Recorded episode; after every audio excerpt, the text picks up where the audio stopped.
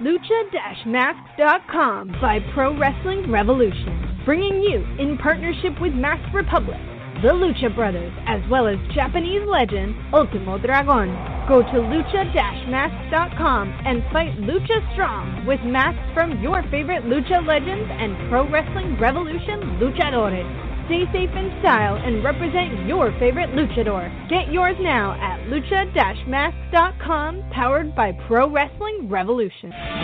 You are listening to the Lucha Central Podcast Network. And now, Lucha Central Weekly.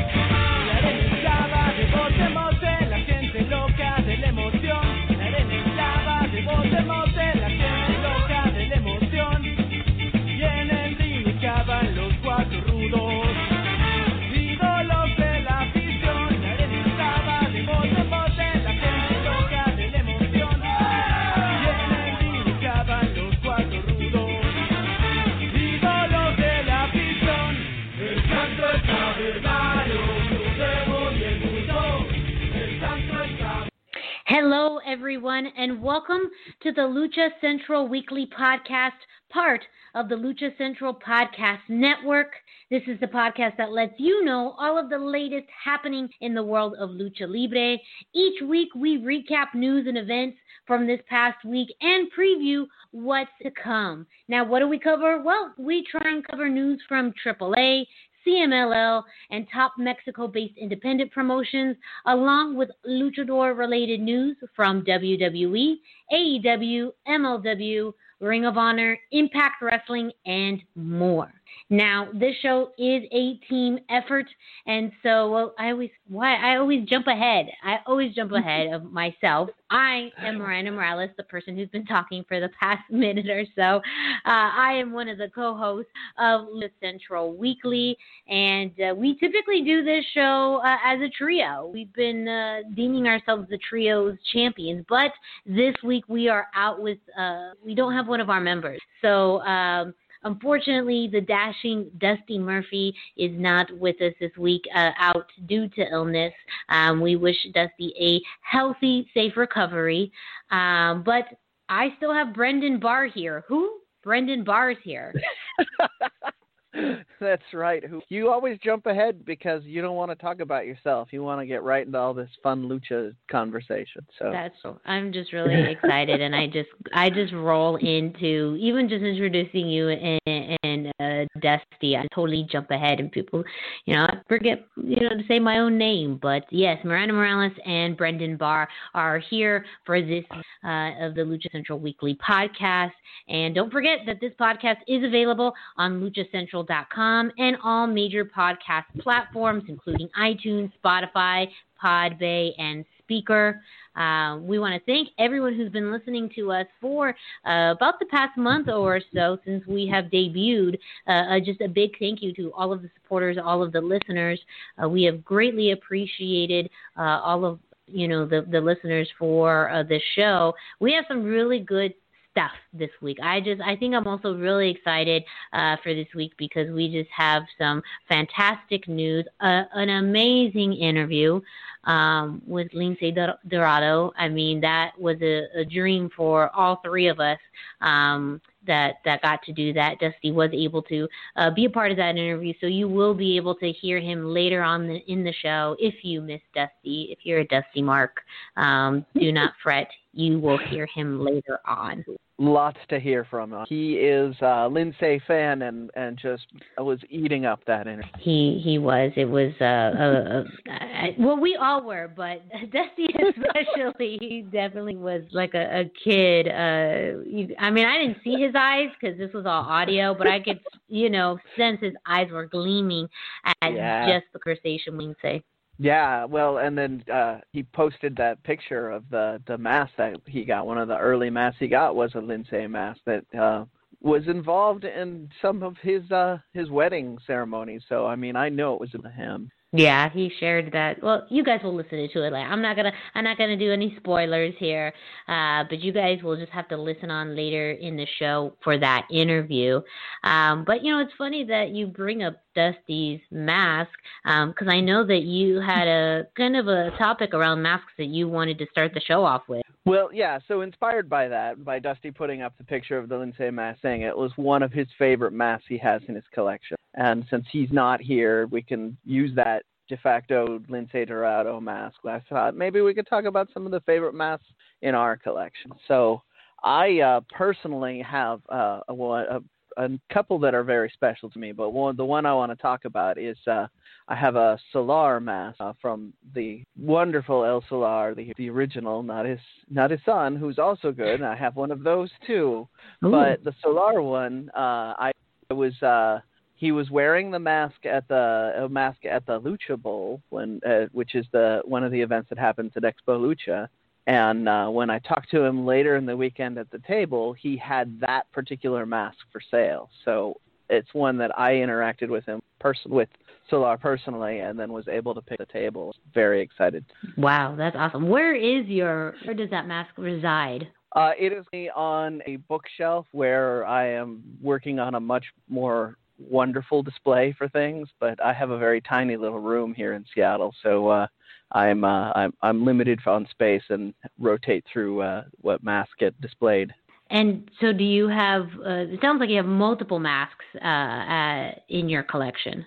I do. I do have a few masks in my collection. I have Solar, Solar Junior. Um, I have a couple from our local luchadors uh, at Lucha Libre Volcanica. Some who've gone on to bigger things. There is an Avispa Dorada mask around here somewhere, I believe. I might be mistaken on that one. I know I've got Avispa and Sonico and uh, and and uh, why did his? Uh, I've got uh, yeah. So I've got a few from that yeah. class that have gone on to do bigger. Interesting. And how do you display them? Do you have uh the like a styrofoam heads or?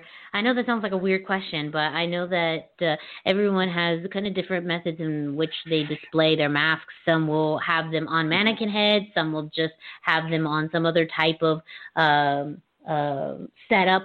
Um, so you know what what's yours?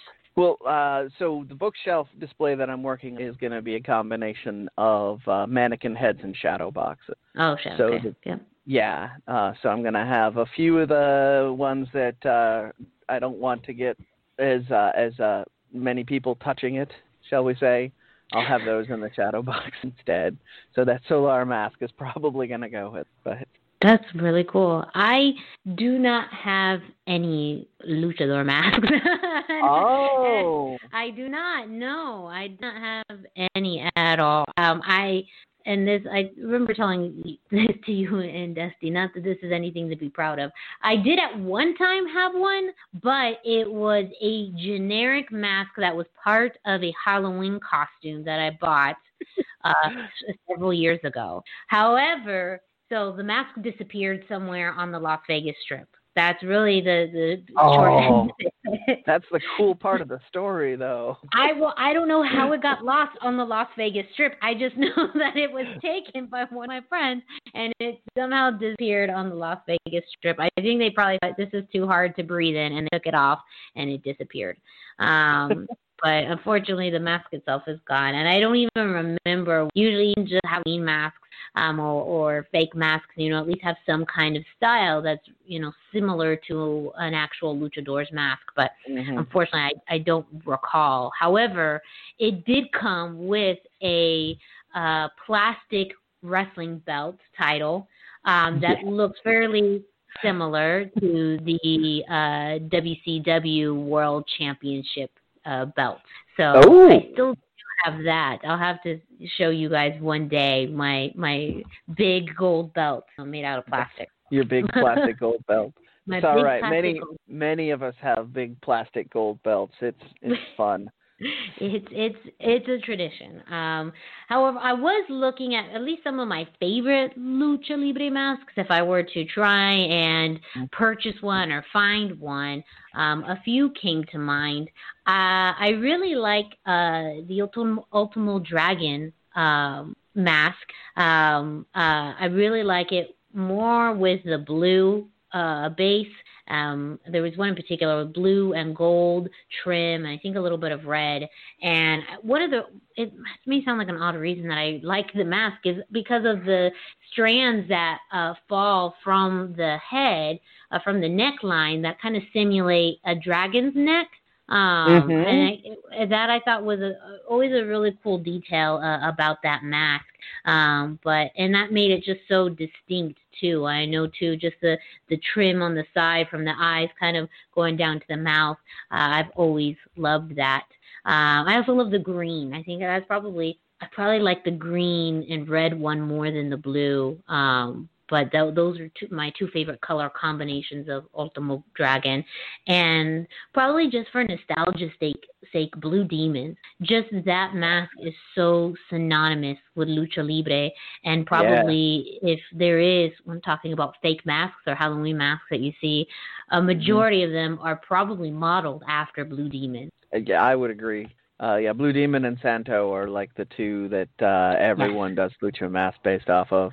Yeah, I just I I really love this. It's simple, but at the same time, it's iconic. Well, yeah, and it's a good use of color. It's it's one of my favorite from from that generation of masks too, and it was definitely one of the first ones I went out of my way to get. Oh, so you have one.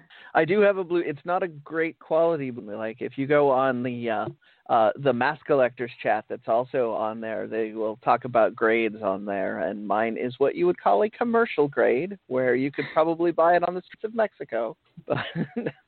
Uh, that's how you know a lot of people. Yeah. I'm sure start their mask collections or first have mm-hmm. their exposure uh, to luchador masks. So I think everyone starts somewhere, and that even may be where I start because uh, I well maybe you know that that's a good question. You know, as as a novice or not even a novice, just someone who has never collected a lucha libre luchador mask before uh how what would you recommend as kind of a good starting point for me? Uh well at this point you just want something you're going to have some sort of uh attachment to or story around like even even if it's just that you really like that blue demon mask and you find a nice blue demon mask that's a good place to go. Or um as we've discussed with other people, they have they they make their own mass, and maybe you can talk somebody into making you one of their mass at some point, and Ooh. that becomes the centerpiece for your new collection. Custom. Um, yeah, see, there's all kinds of ways you can go. It's as long as it's something at this point that you're going to have an attachment to, because just getting one to have one doesn't seem like like it's the the best way to go anymore. No, that's such a good point. You have to find value in it, whether you're right. It's from one of uh, and inspired from one of your favorite luchadors, um, and it has that meaning to you, or it's a custom one, or you know, I feel like that that is much more uh, really about the collection. Is about how you know it brings meaning to you. Yeah, or a souvenir. I have a friend who, uh, when she does trips to Mexico City, comes back and brings me. Um, it's equ- equates to about five dollars American dollars, but just grab a, a mask off the streets in Mexico. So they're really uh, cheaply made, but uh, you know because they are uh, they're coming from they have a story behind them they're it's it's an interesting piece to my collection yeah well it's better than a magnet so i feel like that's a that's that's a lot funner I got a segue because that is such a, I feel like a solid segue talking about Trips Echo uh, to a segment that we've kind of coined yours, um, the road back to shows. Brendan, can you let us know what's uh, up in the world of, of going back to uh, Lucha Libre shows? So um, the, we are at a point where less news of, is coming out of Mexico about return to dates. We're still looking at uh, you know September, October for shows for AAA or CMLL uh, with uh, with any sort of an audience. AAA is gonna experiment with uh, empty arena shows still, but there not a lot of details have been given out about that. Mm-hmm. Um, but uh, the bigger news as far as the road back, of course, people are buzzing about New Japan starting up shows again. So New Japan uh, has announced a June 15th date for returning to shows. Those will be empty arena shows, and then June 16th, the New Japan Cup series will start. That'll go all the way to July 3rd. Um, unfortunately, for people fans like me, Lucha Libre uh, talent uh, is is going to be a little more scarce in this one. They had a, a more di- they had a much more diverse talent pool they were originally going to have, but because of travel restrictions, they're going with people that are easier to get that are closer to Japan. And uh, but the good news, I, when I was looking over the roster, is that uh, they still have lucha influence performers like uh, El Desperado, Bushi, Takahashi. So there will be some content for fans to watch there, and uh, definitely the the luchador versus strong style matchups are some of my favorites that I've seen uh, in the international circuits recently. Yeah, very, very much agreed. Do you think that uh, other promotions are going to be watching the New Japan return uh, to really see how uh, what what they implement, what they set up, what they do in um, bringing back wrestling because I and and maybe there's relation, maybe there's not, but I do have a feeling that there's going to be promotions from all over the world really keeping an eye on New Japan um, with this to see not only how well it goes resuming wrestling, but uh, all other aspects of running a show now in a COVID 19 world, such as safety, such as um, you know wiping things down and, and or sanitation or whatnot. What what are your thoughts on that? Well, I mean, undoubtedly, people are going to do uh, New Japan's uh, performance on it. We've seen a little bit of that already. You'll have a uh, you'll have you have a WWE uh, and an AEW here in America that are performing, and then one week one promotion will do something like adding audience members to uh, of wrestlers, and then the other one will will kind of replicate or work against that depending on how they want to. So they are clearly watching each other and learning. Uh, New Japan is viewed uh, very much as in the same filter. It's on the, it's a top tier promotion. So anything they do or don't do is going to be something everybody looks at. I think even uh, the Mexico promotions are going to be keeping an eye on what they do and don't do to get ideas. I, I agree. I think that there there really will be uh, a lot of eyes on New Japan coming back, um, and I think fans will be excited uh, to to see them coming back after several months hiatus. Well, if yeah, if the Twitterverse is any indicator, they're excited. That was um, one of the the big things running around wrestling Twitter over the last week was people being excited for New Japan content. Absolutely.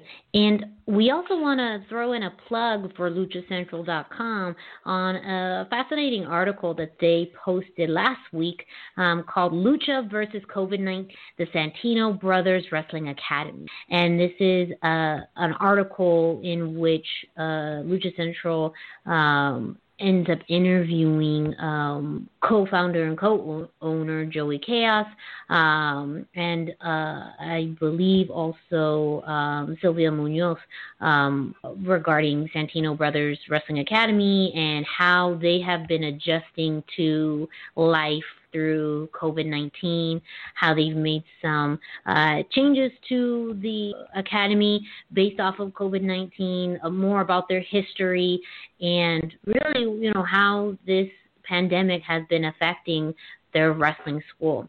So we absolutely recommend that everyone uh, check yeah. this out on luchacentral.com. We had a we had a chance to talk with uh, some of the people at the the school, and uh, it's very interesting read to and story to see what schools in particular are doing to try and adapt. It's a unique environment for sure. And this story is actually part one in a new series examining the hardships promotions are facing. If you like this story, make sure to keep checking out luchacentral.com because more stories are going to be posted uh, throughout the next few weeks. And uh, again, the first story is uh, Lucha versus COVID 19, the Santino Brothers Wrestling Academy. Excellent. So, also related to our road back to show segments. We had mentioned some some other bad news previous weeks, and I wanted to follow up with uh, the story on Matemático. It's uh, Matemático two had been hospitalized, and he did pass away this. So this is um, the uh, he is the son of the original Matemático. He and his brother were part of a trios team. The father, the son, and the brother were part of a trios team. Um, he is he's done AAA work although he's been largely retired since, since 1996. Um, uh, it was a very very emotional moment to have the first kind of official COVID loss in the lucha world for me. So uh, I wanted to to update people on that story. thank you so much for for sharing, Brendan, because it is important as fans for us to know these things about you know how COVID nineteen is actually impacting not just wrestling shows and wrestling academies, but people and families. Um, so we send our condolences to the friends and families of uh, Matemático. Um, and we we do keep them in our thoughts and in our prayer. All right. Well, we are now going to kick it off to Denise Salcedo with this week's Lucha Central Central. Hey everyone, it's Denise Salcedo here in Lucha Central Central with a look at all of the great shows available this week on the Lucha Central Podcast Network, where you can always find each show on its own or subscribe to the Lucha Central Podcast Network show for every show in one easy feed. Monday, Lucha Libre Figures and Facts returns as the crew talks about the history of one of Lucha Libre's most influential personalities, Konnan, including an in-depth look at his Toy Biz WCW Slam and Crunch action figure. Tuesday, it's Mass, Matt, and Mayhem as Lucha Underground executive producer and showrunner Eric Van Wagenen is back for part two of his interview, where he gets confronted with the number one question on the minds of series fans Will Lucha Underground return? Tune in Tuesday for his answer and a whole lot more. Thursday, on Straight Out of the Bodega, Papo Esco and Gabriel Ramirez are joined by WWE NXT referee Tom Castor, who trained for his career in NorCal and was part of many area promotions, including PWR, before his move to the international stage. The trio talks Tom's incredible journey leading up to his tryout, signing with WWE, and the road to recovery after his gruesome injury where his leg snapped mid-match, but he kept officiating until the end. This is an interview you won't want to miss. Also, Thursday and in Espanol, the number one Spanish language wrestling podcast in the U.S., La Mesa de los Margaros, is on new. And AAA Exótico, Mamba, pulls up a seat at the table. On Friday, we've got one of the top Lucha Libre podcasts on the U.S. iTunes charts, Lucha Central Weekly, and the number one wrestling podcast in Mexico, Lucha Central Weekly en Español. Get all the latest news on the road to Lucha Libre restarting in Mexico, plus a check-in on the top names in Lucha Libre and U.S. promotions, including WWE and AEW. Be sure to subscribe and follow all your favorite Lucha Central Network series on your favorite podcast platforms, and please be sure to give a rating and review to help more fans find the shows that you love. For now, this is Denise Salcedo signing off from Lucha Central Central. Have a great week. Thank you again to Denise Salcedo with this week's Lucha Central Central. And do what she says. Why don't you go uh, to your favorite form of podcast streaming? Make sure to subscribe, rate, review, all of that good. Uh, Denise asked nicely. You guys should go ahead and do it. Wag my finger to the computer. um, so, Brendan, we're just really going to jump into our first big topic of the night. I mean, so much has changed in a week in NXT. Oh my goodness. Uh yeah, there was uh so for those of you that want this little peek behind the curtain, there was some talk beforehand about uh oh, uh, do we really think that a lot's going to happen on this week's weekly episode of NXT? And we were like, no, probably not. We'll, you know, probably have some time. And then things went even bigger. So, like, and first off, before we get to that, though, we had the In Your House show, and uh, everyone expects In Your House to be uh, big and have a lot of big things happen of it. And this was no surprise, no uh, letdown on that. It, it was definitely a big show with a lot of big stuff going on, and we had uh, a fairly good lucha presence in the show, I would say. Um, Agreed. Starting starting with uh, the the opener match with the ladies, uh, you have Dakota Kai, Candice, and Raquel Gonzalez versus Mia Yim, Tegan Knox, and Shotzi Blackheart. Uh, you had all the usual happenings there. Uh, the uh, the the the lucha centric team get the best of this one, but they looked really good. Yeah, I liked the pacing in this match. Um, I loved the the storyline setup um, where we knew that. Um, Candice was having problems with Mia, Tegan and Dakota. Um, Shotzi had already faced um, Raquel, uh, you know, in a previous episode of NXT. So they had set mm-hmm. this uh, three-way tag or this uh, three-woman tag uh, pretty pretty well, and the pacing was fast. There was some really good action, and it was, I think, a great way to start off uh, in your house. It was a great match to start off in your house. Um, uh, it was. Uh exciting from the get go. There was lots of uh, uh, big big action. Everybody got to look strong, um, and I mean to that point again, I I cannot say enough about how much I love just how strong uh, Raquel Gonzalez has been looking with successive match, and she had some great stuff in here uh, as well. Yeah. Um, but uh, and then you had you had that resolution. Uh, well, not necessarily resolution, but you had that you had that story note, the finish, where you had uh, uh, you had the uh, the the big feud, the Dakota Kai uh, mm-hmm. Tegan Knox, Tegan Knox. Feud, feud get kind of acknowledged at the, with the finish, which was great. Yeah, and they still seem like they can take this even further. You know, this was just one way I think to acknowledge all of these storylines melding together in a match. But they still have some steam. I'm not. I think eventually we're really going to need some specific resolution with Dakota Kai and Tegan Knox. But because these other storylines with Mia and Candice are still new, Shotzi and and uh, Raquel are still kind of new. Those you know have some uh, ability to keep on a little longer. Um, but I, I you know just yeah. For me personally, I want to see some resolution with Dakota and Tegan fairly. But I I feel like that with this finish, uh, we can you can draw that out a little more. There's mm-hmm. a little bit of that emotional satisfaction, but they can mix it up with all six of these ladies, and you're not feeling like you're missing out on the where's where's the finish between Tegan and and uh, Dakota. You you can you know be like okay, so Shotzi's going to wrestle T wrestle uh, Dakota this week, and Raquel will be there. But it's not it's not obviously just setting up. Uh, yeah. You know, yeah. I think I think yeah. that uh, that is why I'm satisfied with that, and it's a classic NXT style booking where they they sort of set one feud up to be a little cooler for the time being, but allowed a lot more to happen. So you had no idea what was going to happen when you tuned in the next week. Yeah, totally agree. Um, we uh, after that there were a couple other matches, and then we get uh, Karrion Kross making his uh, big pay per view debut in a match against Tommaso Ciampa of all people. And uh, so uh, since uh, Denise was doing the uh, the throw in here, I'm going to mention that she also she had a wrap up party where I sat in the chat with with uh, her fans after after this event, and we discussed this.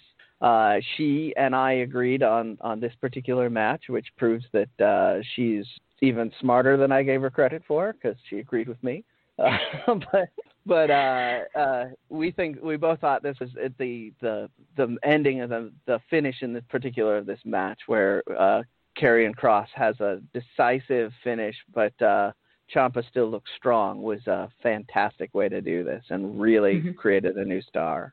Yeah, I, I agree. I think that they have really decided that Karrion is going to be their new monster, and almost the patching passing of the torch of Ciampa to Karrion, where Ciampa was that big threat for many people, and hmm. now mm. you found someone a little bigger, a little scarier, and this I thought was a, a really great match. I knew that Karrion was going to be fairly dominant, um, and and not to say that I thought this was going to be a squash match. I know that Tommaso got some really good offense in, but ultimately it was just um, a demolition of Tommaso Ciampa.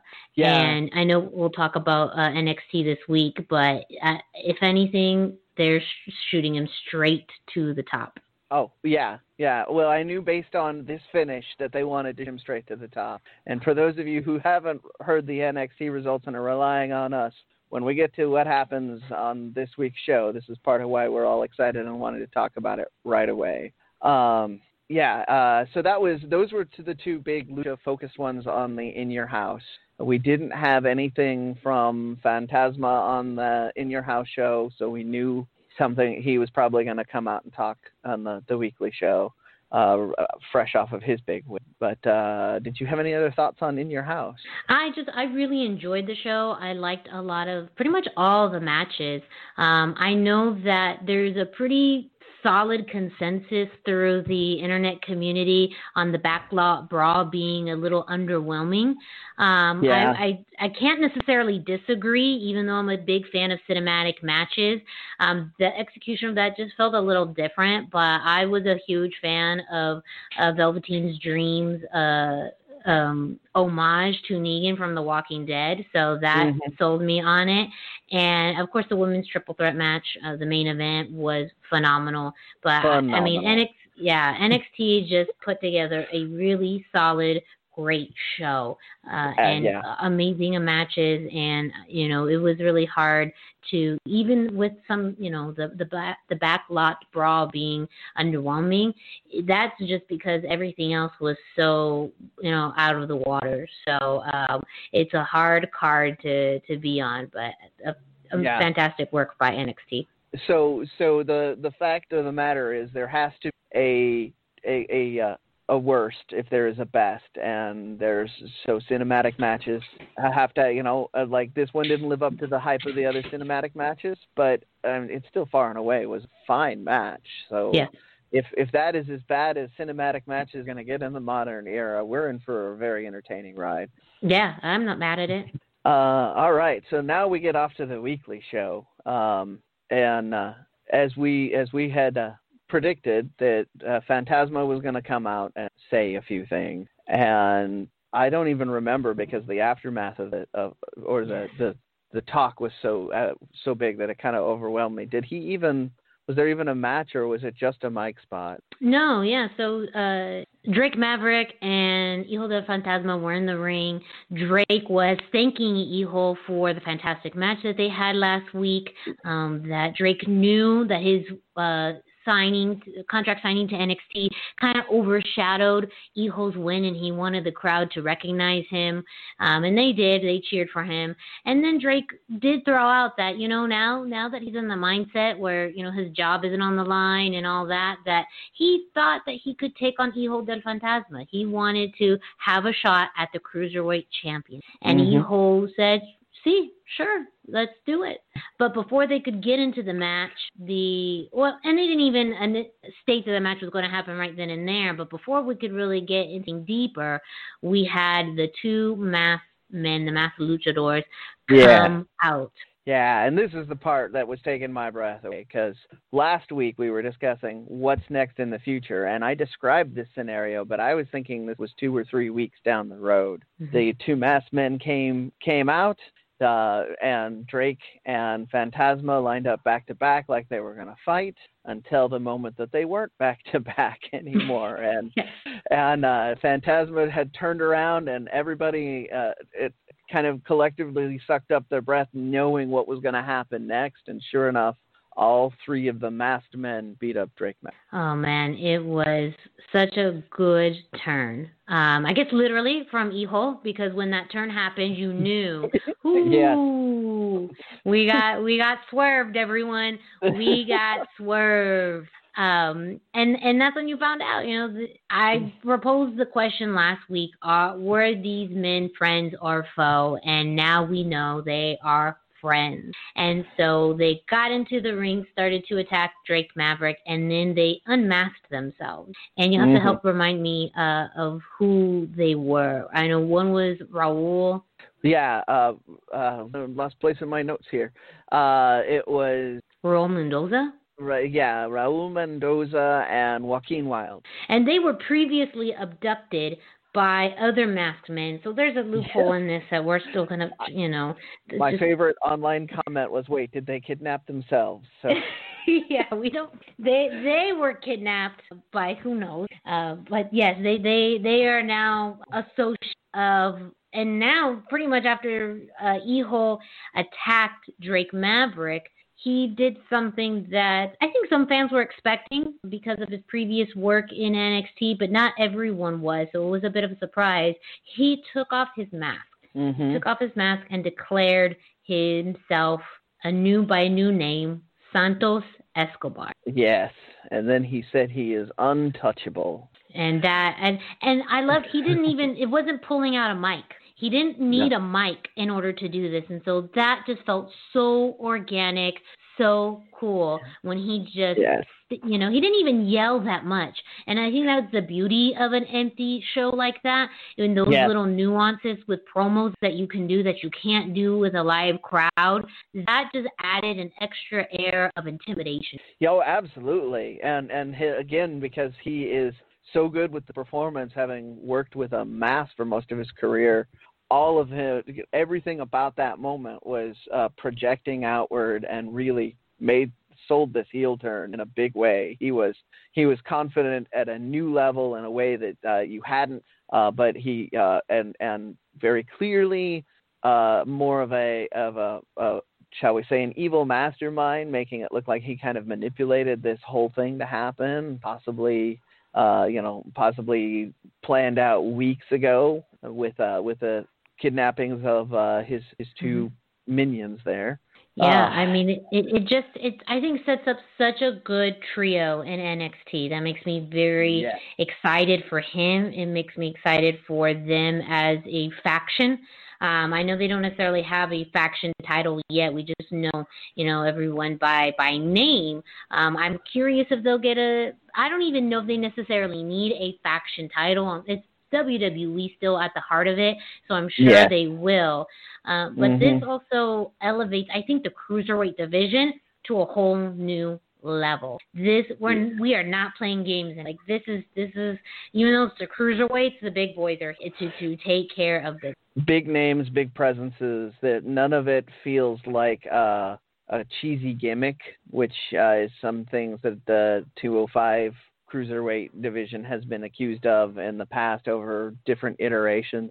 I'm not going to say anything that for sure that people have said that about recently, but if you look back in the in the history of the cruiserweight division, there were a lot more. Enzo Amore. yeah. Yes, indeed. I'm so um, parched. uh, but yeah, they definitely have arrived. Um, I did have an interesting little discovery on uh, the the so one of the things I want to touch on is they they had a look. The two guys in the uh, in the mask were wearing suits, and uh, Fantasma was was wearing his gear, but the way that we've seen him stylized before, he he very easily will come out wearing a matching suit in the future.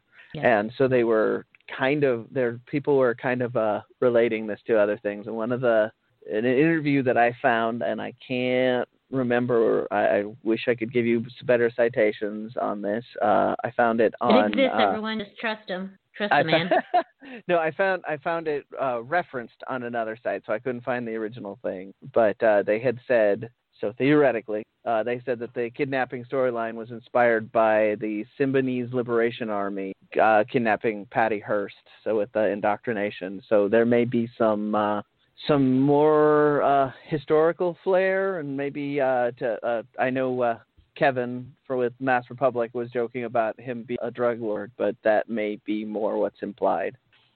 Well, I mean, the last name is Escobar, so I, I get Uh, that yeah. reference. I get why why that reference may be used or or thought of uh, with the same last name as, as one of the notorious drug Mhm. kings of all time. Um, Mhm. And I know for some people that may be, you know, uh, even a negative connotation. I went last week on my own little mini rant uh, on Latino representation in WWE and how it's always been uh, a little off, more campy, uh, more. Um, what's the word I'm trying to use? More campy and a, a little bit more stereotypical.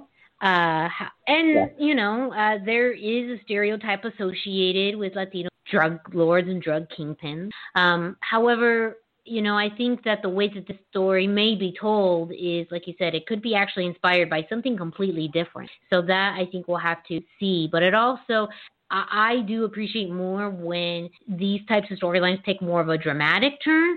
Um, and less campy. I, I do appreciate that Yeah. more. I feel like it's taken more seriously, um, Yes. more thought into it, and I think it's even respect because it takes more time and dedication to put a more serious tone, more of a even a badass spin on a trio like this than yes.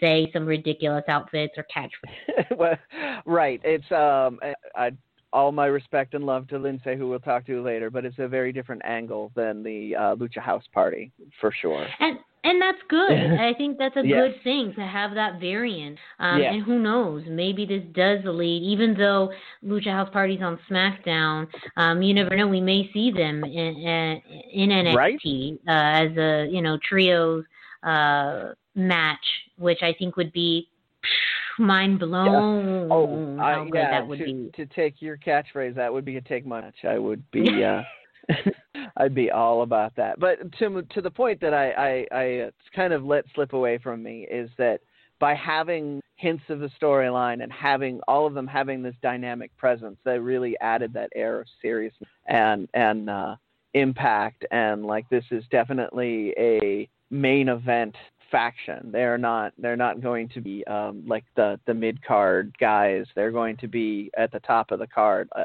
most of the time. You Absolutely, this is an awesome direction for. I mean, we were already very hyped and excited about uh, Hijo del Fantasma's win last week uh, and becoming the new becoming the new NXT Cruiserweight Championship. And again, it's still I, I'm still not really hearing interim. I feel like that is is being more of a permanent decision. So uh, WWE give us some facts to to try and grasp onto. But now with this change from Hijo del Fantasma to Santos Escobar, it's taken it to another level. So if this is just Yeah. a change we in one week, I am very excited and very interested to see what happens. Yeah. So to that point, though, if this is the interim and and Santos Escobar is trying to be as untouchable as he has presented himself as, uh, maybe he just won't rescind the title, or maybe he will uh, make uh, make uh, uh, Devlin have to earn it, earn that title shot when he it does come back. There's all kinds of fun story that can happen. with uh, Santos Escobar, we got to talk about another, again, another dominant force within NXT, and that's Karrion Kross. And I really loved, I loved this segment on this week's NXT with Scarlett Bordeaux coming out uh, to Adam Cole alone in the ring with the um, hourglass. Yes. Uh, I mean, it, it, it's everything that Karrion Kross in NXT has been about. It's set an atmosphere.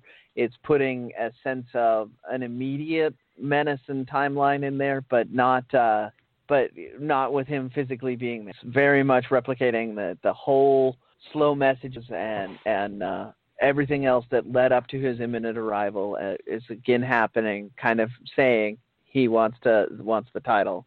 Mhm. Um, and uh, And I can't remember anybody truly on NXT, even Raw or SmackDown, that has had that kind of presence so quickly in in WWE, and just something as and not saying a word where you can get that type of point across. Yes.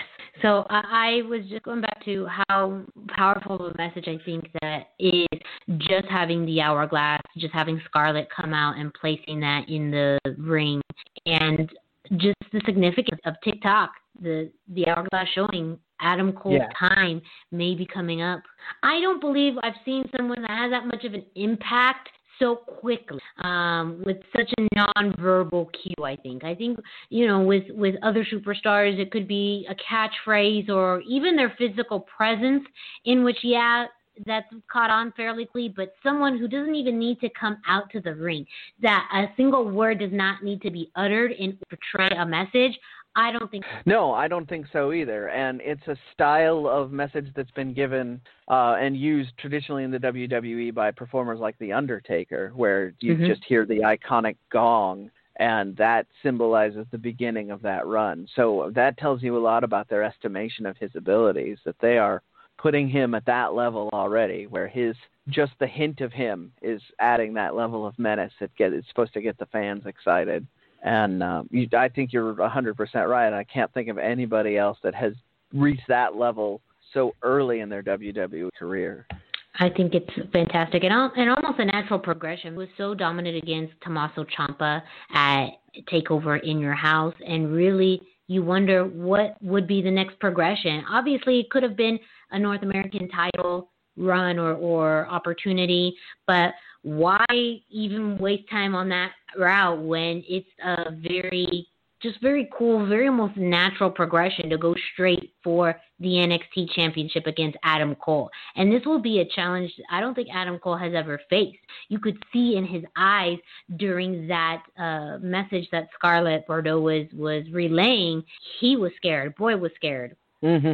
Uh, uh, kudos to him. That is a, a next level performance, like to really convey that level of uh, just being scared while also not really wanting knowing what to do, uh, all without really anything. And and yeah, it, like it's it's definitely meant to be a uh, he's meant to be a credible next level threat. There's been a lot of talk about Adam Cole uh, going up to one of the main rosters. Uh, I, I I guess we shouldn't use that term anymore. One of the uh, Raw or SmackDown. Other brands, yeah, one of the other brands. I know. Um, Old habits die hard. well, and then it's, uh, it's always been weird for NXT. Has been consistently the most entertaining product. So thinking of it as only the school has been weird for me anyway. But uh, yeah, uh, so back to the, the thought process there. That means that if the to the smart fans like us, they are putting they're potentially putting Kross in that position to immediately pick up the the title so that he so that Cole is free to to go up to the other to go to, uh, again not up to go to the other rosters. And uh, and uh, you can have him which again shows that respect for Kross, where he can be in that main position. And I think it's a position that would be great for NXT to have a monster heel with the, the championship title. I would love to see a progression where the Finn Balor gets back into the NXT championship picture and a Balor Karrion Kross match. Mm-hmm. Uh, that is shut up and take my money. um, yeah. Even even if you were to go in a direction of a North American Championship or even a champion versus champion, a Keith Lee, Karrion Kross match would be uh, amazing. I mean, there's so many matchups that could happen from this with with Karrion being the NXT champion that it sets up a bright future for a, a good transition as well. Yeah. Uh, for the NXT championship.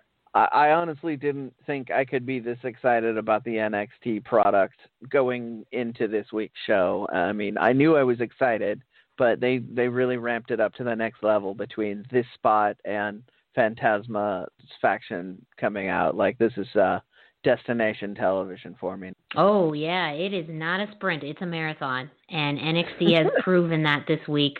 Touche, good good work NXT. I'm gonna here's the golf clap. Good work NXT. And, and not a condescending golf clap. I don't want to clap too loud and tight, no. but they, I, they they were right. I just have to admit it. They they were right. So we uh, we will continue to keep all of you updated on what is happening in NXT. However, next we're going to be transitioning into this week's Monday Night Raw because we did have some continuation of some storylines from the last few weeks. One of them being the storyline between Seth Rollins and Rey Mysterio. Rey Mysterio did a call in to Monday Night Raw, pretty much calling out Seth Rollins, calling him a coward, calling him uh, all these terrible things. And unfortunately, the promo itself wasn't as memorable as I'd like for it to be. Um, and uh, Seth did respond, though, um, trying to, he invited uh, Dominic and Rey to come to Monday Night Raw next week. Rey stating, well, he's still not medically cleared to come to Monday Night Raw, and Seth knows that. And that's kind of a coward move. However, this also leads could lead me, I don't know about you, Brendan, to believe that there's a reason why Seth invited Dominic and Rey mm-hmm. to this because even though Rey, and he pointed out he's not clear to come, Dominic, you know, he doesn't have any strings attached. He's medically cleared to come. Um, do you think we'll see Dominic come to Raw next Monday? Uh, I mean, th- it would be it would be poor choice to not have you know i mean life will happen and maybe planes won't happen or whatever but uh based on dominic's a very emotional very believable eye for an eye thing from two weeks ago and this invitation to show up this week that if dominic doesn't show up and that's kind of to uh, what to what you were alluding to, that's kind of what I'm expecting. Is he's going to show up? Um, we may not see Rey with him, and he may have a confrontation with uh, with Rollins, and uh, I, they could go a number of ways with that. But back to one of the things we were spitballing a while ago, like it'd be very interesting if it started as a fight and turned into a conversation. Mm-hmm. Well, also happened this week on Raw, we had a tag match. Um, next week, if Dominic comes and Seth's there, do we think we may even see the makings of a three on three match? Uh, absolutely. I, I do feel that uh, that that could be the uh, the thing that they're setting up as well is a nice little three on three match. But uh, we may not see that next week. That we may get hints at it, or we what may happen is there may be that confrontation in the ring, and then the uh, Aleister Black and Humberto show up and back him up when he's outnumbered. Uh, him being Dominic, obviously, uh, when he's outnumbered, and that sets up the the uh, shall we say the Teddy Long spot for those people that remember the let's have a tag team match thing. But um, that's that that's how I think that'll go, and then that will be setting up uh, the next uh, match for the next. This angle and what they've been doing lately with Rey doing the call-ins is I like the separation between Rey and Seth.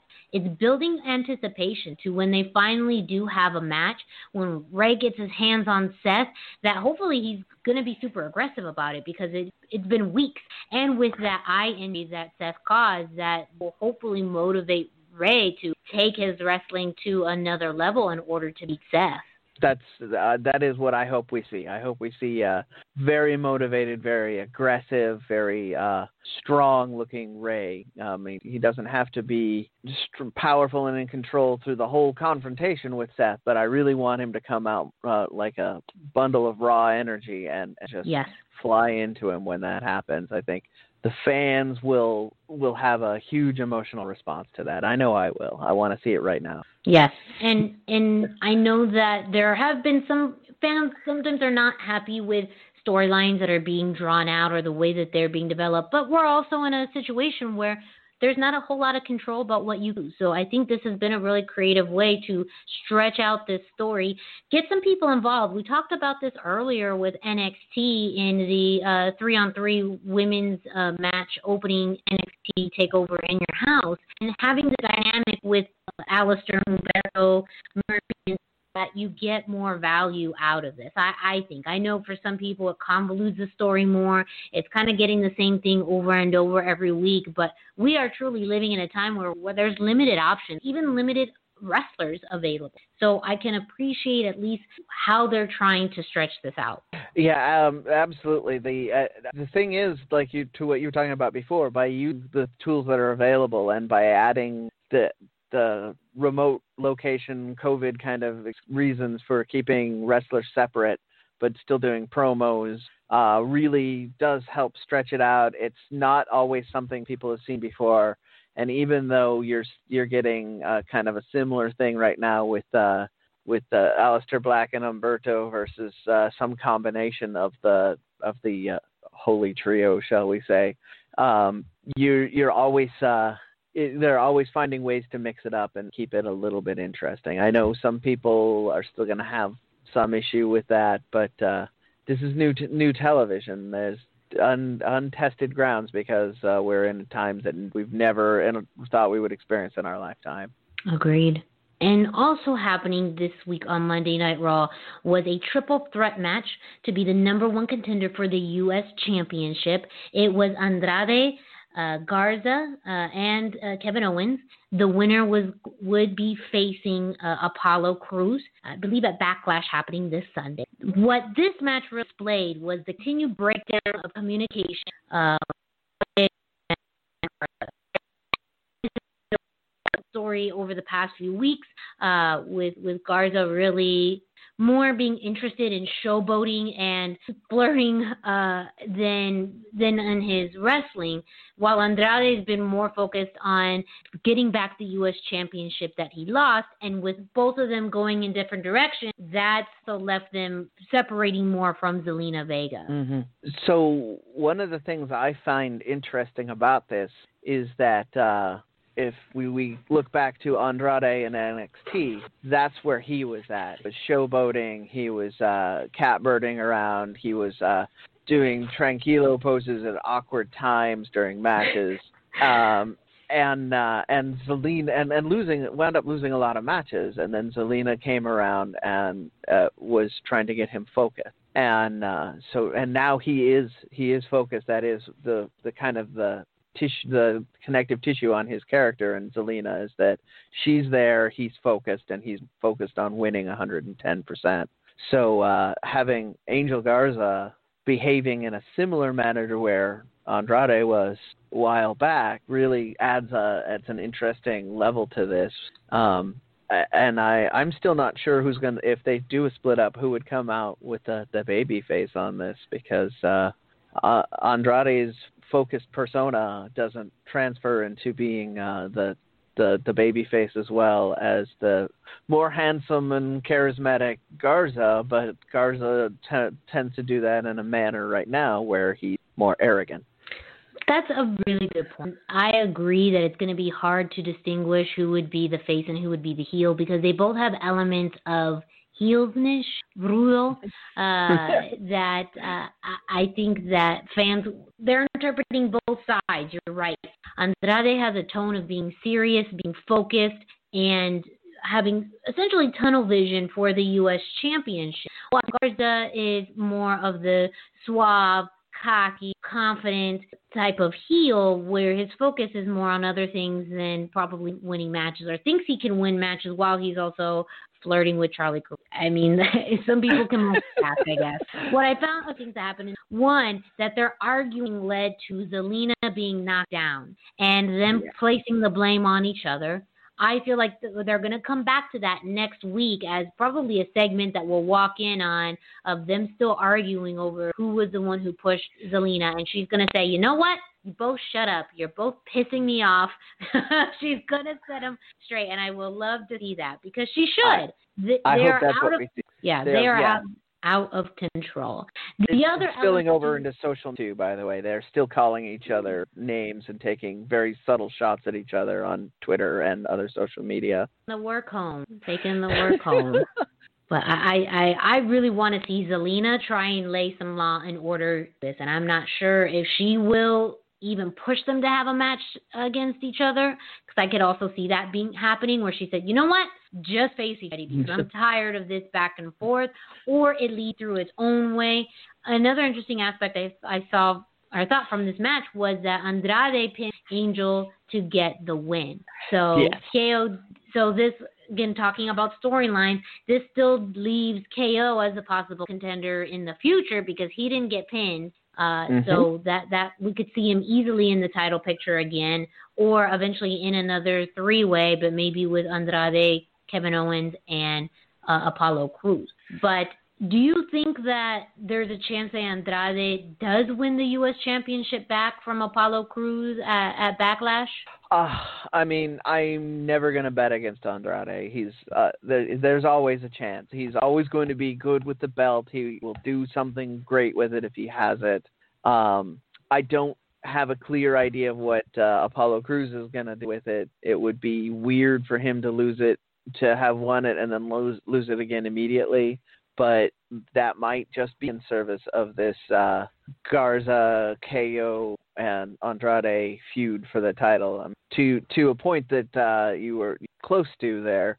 Uh, not only did Andrade capitalize and and pin Garza, but it was uh, so KO didn't get pinned. It was off of KO's work. So uh, you it, in wrestling stories that generally leads to I deserve a rematch. So I think um, I think there's a strong chance that he does win and see Kevin Owens coming out wanting that match right away. It will be. We'll we'll have to see. No, Backlash is this Sunday available on the uh-huh. WWE Network, so we'll have to be watching this match in particular to see what happens. Who knows? Maybe Angel Garza will interfere in this match and cost Andrade his opportunity at the U.S. Championship, and that just fuels the fire fire even that's a very strong possibility too. And uh, we, uh, the Lucha Central, will be giving constant updates for those of you who don't have the network. And uh, I believe uh, Denise said that she's going to have another wrap up afterwards, which should also be on the Lucha Central network. So lots of ways to get your uh, immediate fix if you can't wait until we come back on Friday to talk to you about this show. Yeah, very good point, Brendan. I know that luchacentral.com will have the results from that show. Uh, if you are watching Denise's live wrap up, that's going to be great. Um, and of course, you can always listen to us every Friday to get our thoughts and opinions on what happened at WWE Backlash. Now, this is a part of the show I, that we're just thrilled about. I mean, we've we've been talking about NXT and WWE, and what better way to segue into this next topic other than the fact that we were able to interview WWE superstar Lince Dorado.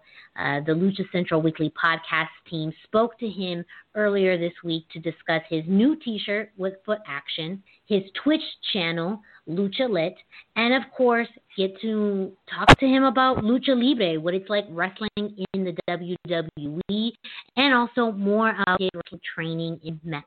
So go ahead and take a listen. Well, everyone, welcome to uh, Lucha Central podcast. We are very excited. To, a household name in Lucha Libre. While Stop he it. is known for his wrestling, he also has some mad skills in gaming and mask making. He's mm-hmm. been a staple on the WWE roster, taking place, uh, taking part in Classic and being shows like 205 Live, Monday Night Raw, and is currently part of Friday Night SmackDown. One part of Lucha House Party, WWE superstar Lince Dorado. I Thank you so much. Like that introduction was amazing. Like I don't even know what to say after that. Like I just want to record that every time somebody calls me, and that's just what it's gonna do as a That was awesome. Thank you for that, and I'm excited to be. It's been a long time coming. Uh, the connection between Lucha Central Gaming and and, and Masked Republic. I have a long yeah. relationship with them boys, and uh, mm-hmm. yeah, I'm mm-hmm. excited to be here, guys. So let's let's rock and roll. Welcome a part show this is. I mean, uh, I just had a, a, mini mark out moment there. I just have to admit, uh, we wanted to do you justice. All three of us are mm-hmm. are variable levels, um, oh, but we really first off want to congratulate you uh, on the new Lucha House Party T-shirt release with foot action.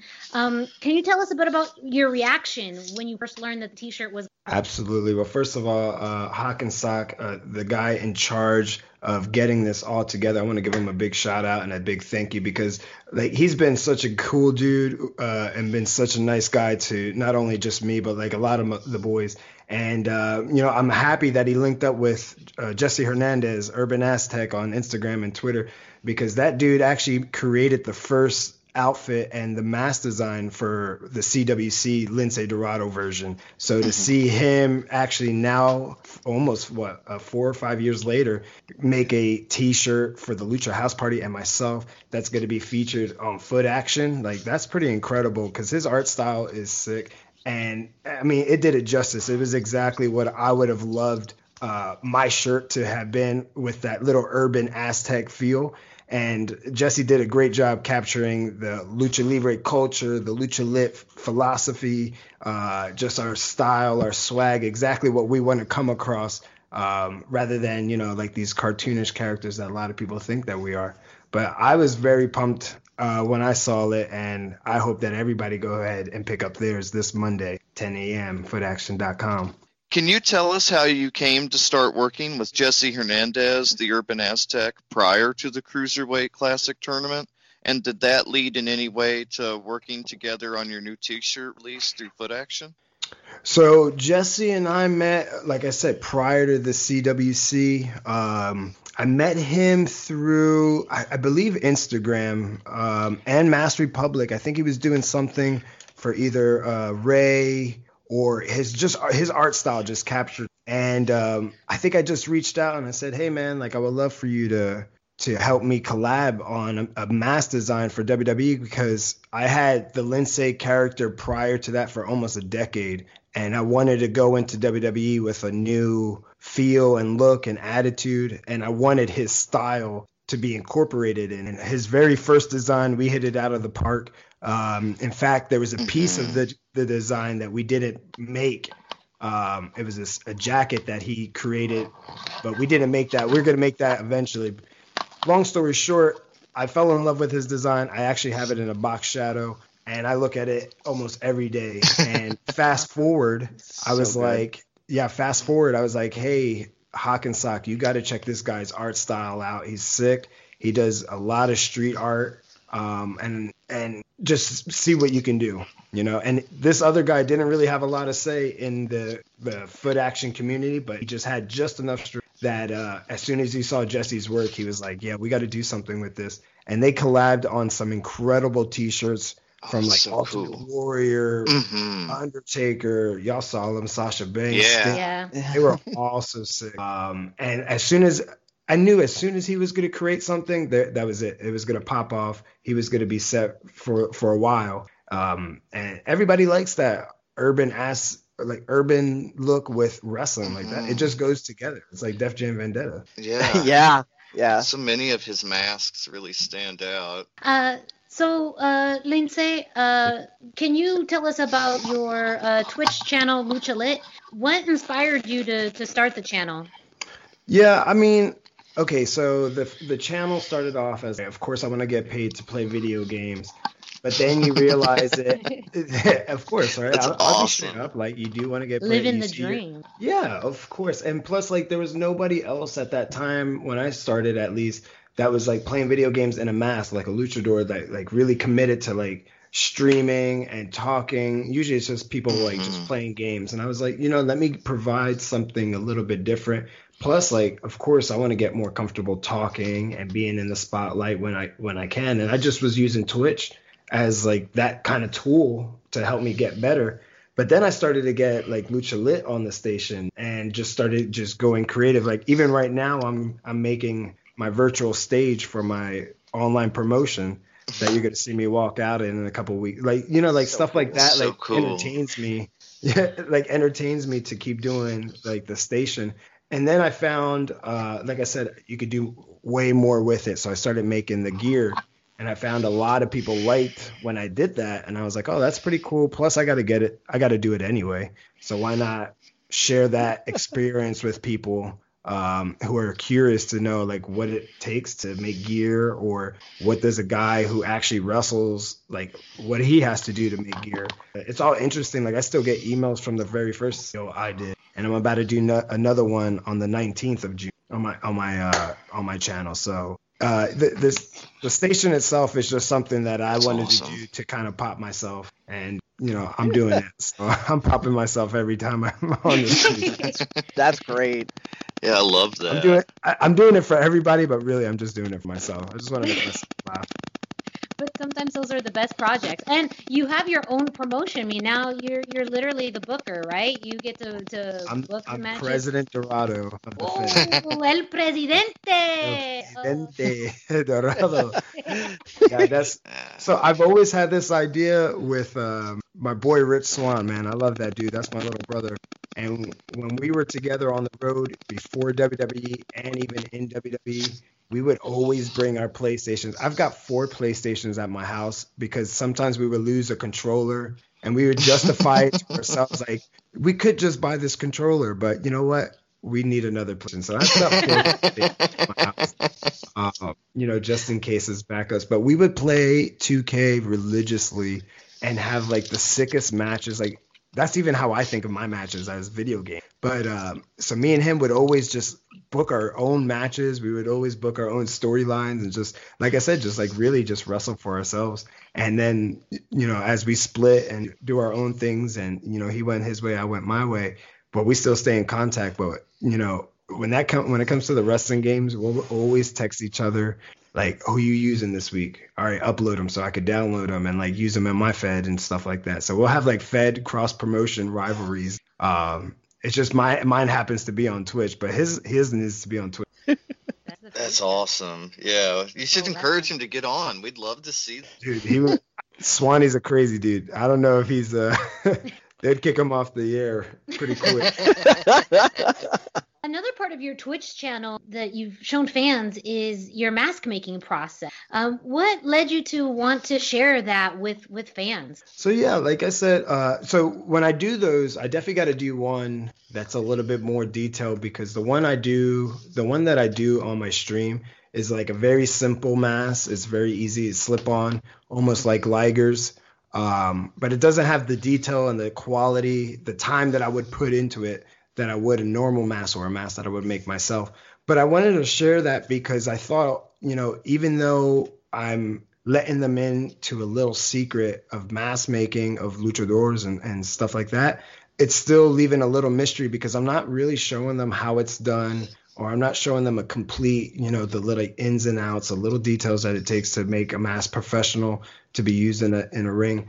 But it does give the fans a little bit of feeling a little bit closer to, you know, not only myself but like the lucha libre culture and seeing like it does take more than just an hour or two hours. Like it does take like heart, soul, and dedication and love when you do create these. And I know they see that in it because the fans will always like cheer me on or like you know like this is so cool i wanted to see this or i'll let them pick the material that we'll use for the next mass and they always like stuff like that mm-hmm. uh, it, it, really just lets us connect more. Um, i already already feel like it's hard to connect with like a luchador especially on the wwe level but at least that lets them into a little bit of inside my life as a mask maker inside my life as a wrestler and inside my life as a person. Yeah, we recently saw your Twitch video where White Ranger for Money in the Bank. Beautiful. Um, how Thank would you say that using your channel like that to showcase your talents outside of wrestling, your video games and your mask making,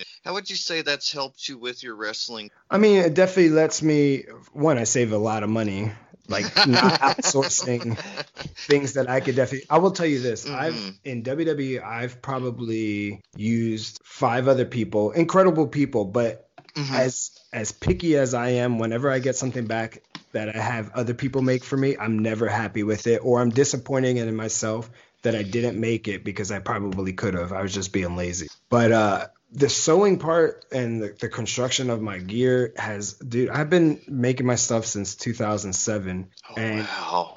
really been making it nonstop since 2010 when i moved to florida and you know it's been almost 10 years well actually it's been 10 years of just like mm-hmm. really making myself i made a, a bunch of a bunch of gear for guys and women in wwe right now and on That's the indies so cool. uh, from charlotte Bayley, Pac, uh, Rich Swann's wow. first gear I made. Um, oh, that's so cool. Sami Callihan when he was in NXT, as Solomon Crowe, all these people. Like, actually, if it wasn't for Sami, I probably wouldn't be making those gears for for all the other guys. But um, it really has helped me just continue my passion with wrestling, the lucha libre style, and just like makes me feel like it's going to be harder for me to leave because I'm always going to be like, well, I don't, I can't wrestle, but I could do this. It's always going to have me somehow tied to the wrestling lucha libre business and culture. That's amazing. And uh, you recently debuted a new trio of shirts dedicated to Lit Channel which, uh, today at yes, Pro Wrestling. Yes, What's the design process like for making your making a shirt within WWE? Oh, well, okay. So making my own shirts, I literally could just lock myself in a room, or if I'm collabing with somebody, I'll just say, "Hey, creative freedom, but this is what I want." As far as like, like for example, the the Lucha Thread shirt, this that's the one with me with the sewing machine. I just said, "Make me a mm-hmm. cute cartoon sewing," and that's what he came up with, and like, is exactly what I wanted. So what, you know, just put on the shirt, boom, done. But in WWE, it's like five different versions. We got to uh, process like, you know, everything is just analyzed and it should be because, you know, it is a lot of, that goes into it and like the gist. But the creative freedom is so much better when it comes to like, okay, if I, what do I want to just put on a shirt or tank top, some shorts? I could just do whatever and then just put yeah. it on and wear it. You know, I can't, can't always at work. Yeah. Sometimes. That's awesome. And it's um, awesome. It's a really, really cool shirt. So everyone should go to mm-hmm. prowrestlingtees.com. Which one's your favorite?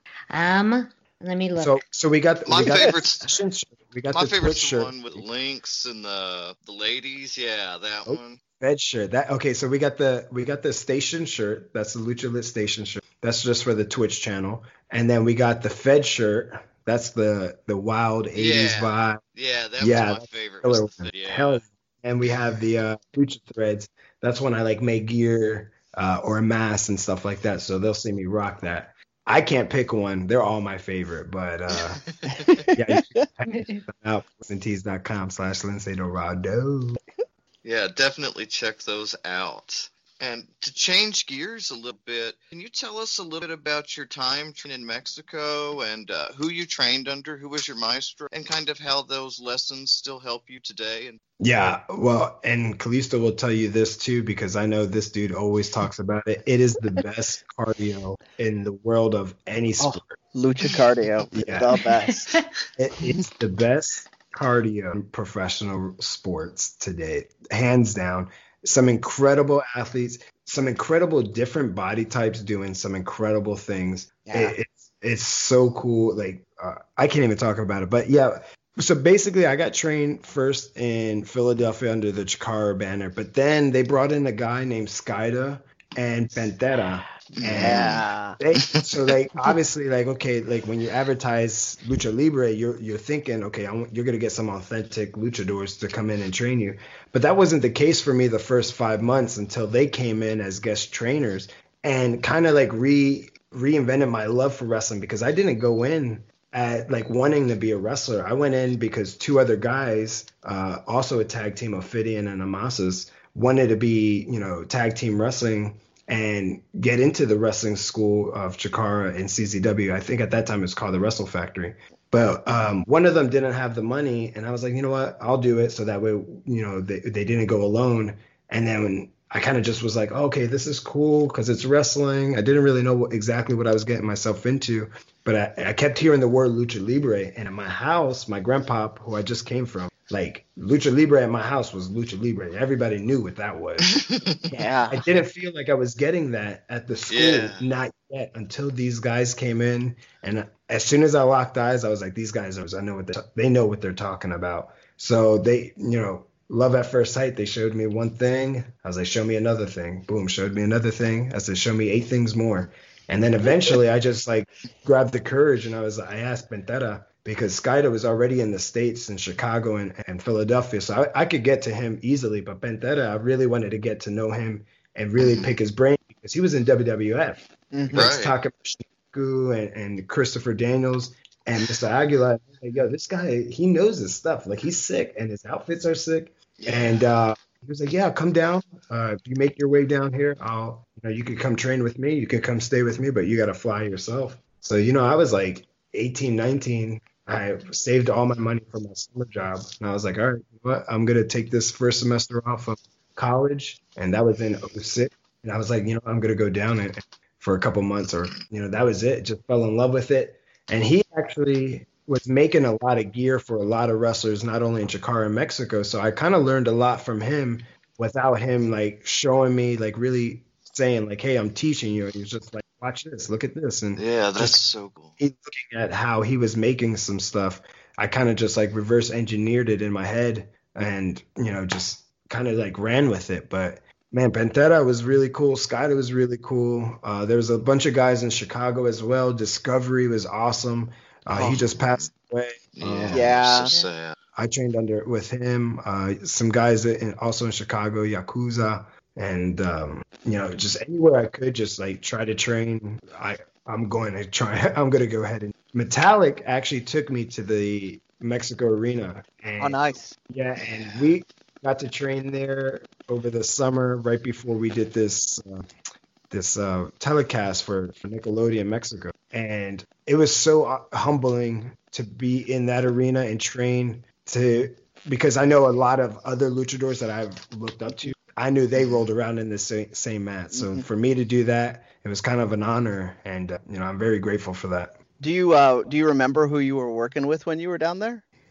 So the first time I went down there was for actually the pilot of uh what was it Viva la Lucha, and I actually Mhm. got to wrestle. I think it was Jigsaw and Los Ice Cream, and that was the first time I saw Extreme Tiger do um was it 450 to the floor, and I was like, this is the craziest thing I've ever seen in my life. But it was awesome because I was like, he does not care, uh, and I was like, you know what, I don't care either. But um, some other times I was down there. Uh, the last time I was down there, I was there for the crash, and I got to wrestle man um, Dorito, but I think uh, he was Mascarita Dorada. Yeah. Or, Mhm. yeah, yeah, Mhm. and uh, Flamita. I wrestled Yeah. with. Um, I know Willie Mack was in the match. Nice. That's my boy. I play with him every night too. Oh, that's so cool. oh, that's great. He cannot have a Twitch channel because every other word out of his mouth is the f bomb or some other word that He you, just can't. we had an interview Demonetized. with him, and he was so polite. You We ha- never know. Oh my god! No, sometimes we have to remind him if he's on the stream. Like if we do like a, a lucha lit session, I'll be like, "Hey man, like we could we could do whatever, but just try to keep the bombs as minimum." And probably the counter at the end of the night is over a thousand. I'm not even lying to you. I would love for him to have a chilo. awesome. Um, so as a as a luchador and lucha influenced wrestler in the WWE, we've uh, we've seen it. We've seen that uh, sometimes they can do big things, and sometimes they they get kind of put in uh, the middle of the card. There, are is there any kind of unique challenges you've come across being a lucha performer in the WWE style of product? Yeah, I mean, I think there's a stigma to all types of, of wrestlers, but uh, being a luchador, I think is a little bit harder because you know WWE is an entertainment company rather than a wrestling company. They'll tell you that straight up, and you know it's it's hard for a luchador whose face is covered to to sell emotion, Mhm. but you know we do our best, especially like guys like Rey, myself, Metalik, Kalisto um, all the luchadors in WWE right now, like we we're obviously there because we could connect with the audience in some kind of way, whether it's you know through talking or our body language or our mask or whatever it is. Um, but we always find a way to to overcome, like just like in any wrestling match, we just find a way to overcome it and connect and just make the best of it. Like I have, you, I always have. I've never always have been a positive person, but I will say being in WWE and just taking it when it's good and taking it when it's bad and just you know being happy that you're just doing what you're doing is enough for me and I see my kids every day more than when I was a teacher and you would think like oh well you're home every day. Well I would be tired every day. But being a you know being there now and being able to do what I love because you know every time I go out there me and my boys are gonna kill it no matter what everybody's gonna talk about us and I'm gonna make sure that's our mentality. We're gonna go out there. If if we're not winning, yo, we're, somebody's talking about us one way or another. Absolutely. Usually about how beautiful it's Yeah. the most dynamic and fluid press I have ever seen. I want to thank you very much because that was the first and probably the only time I lied. No, I'll do that crap again. I'll probably do a little twist, boy, you know, and land on my feet and be like, yo, what's up? But uh, that's that's our mentality. Like if, if we know when to take it in good and we know when to take it in bad. But like I said, if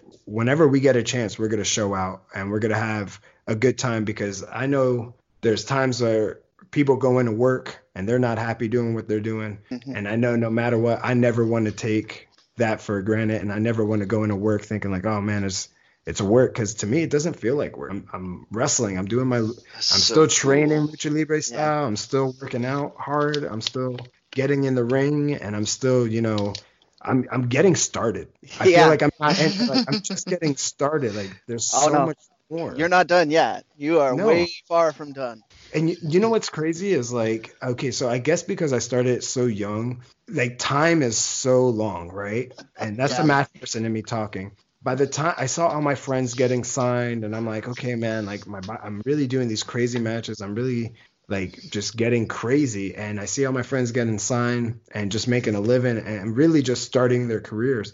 And I was 28 when I said that, and I said, by the time I'm 30, if I'm not signed, I think I'm okay walking away because I did Japan, I did Mexico, I did all all the smaller companies. I just didn't do WWE, but I made gear for people in WWE. That's how I justified it, right? It's really bad to think that way, but that's how I justified it. That's no, it's good. But no, then- I mean, any you're grasping for straws. Any straw will do. And yeah, you're just looking for the positive Uh-huh. outlook any situation. That's how I saw it. And then finally, I got a, an email. Like as soon as I made that thought, like a couple days later, I got an email pretty much inviting me to the Cruiserweight Classic, and I was like, well, I guess this is a sign. This is when it begins, you know. And at Yeah. that moment, I was like, no matter what, like no promises or guarantees. I was like, at that moment, I looked at my my my wife and I looked at my kids. I said, no matter what, this is going to change our life. And it did. Yeah, you absolutely crushed that opportunity. Mm-hmm. And I'm really glad you did because I enjoy watching you uh, as many weeks as I, they put you on TV. Oh, I appreciate it, man, because like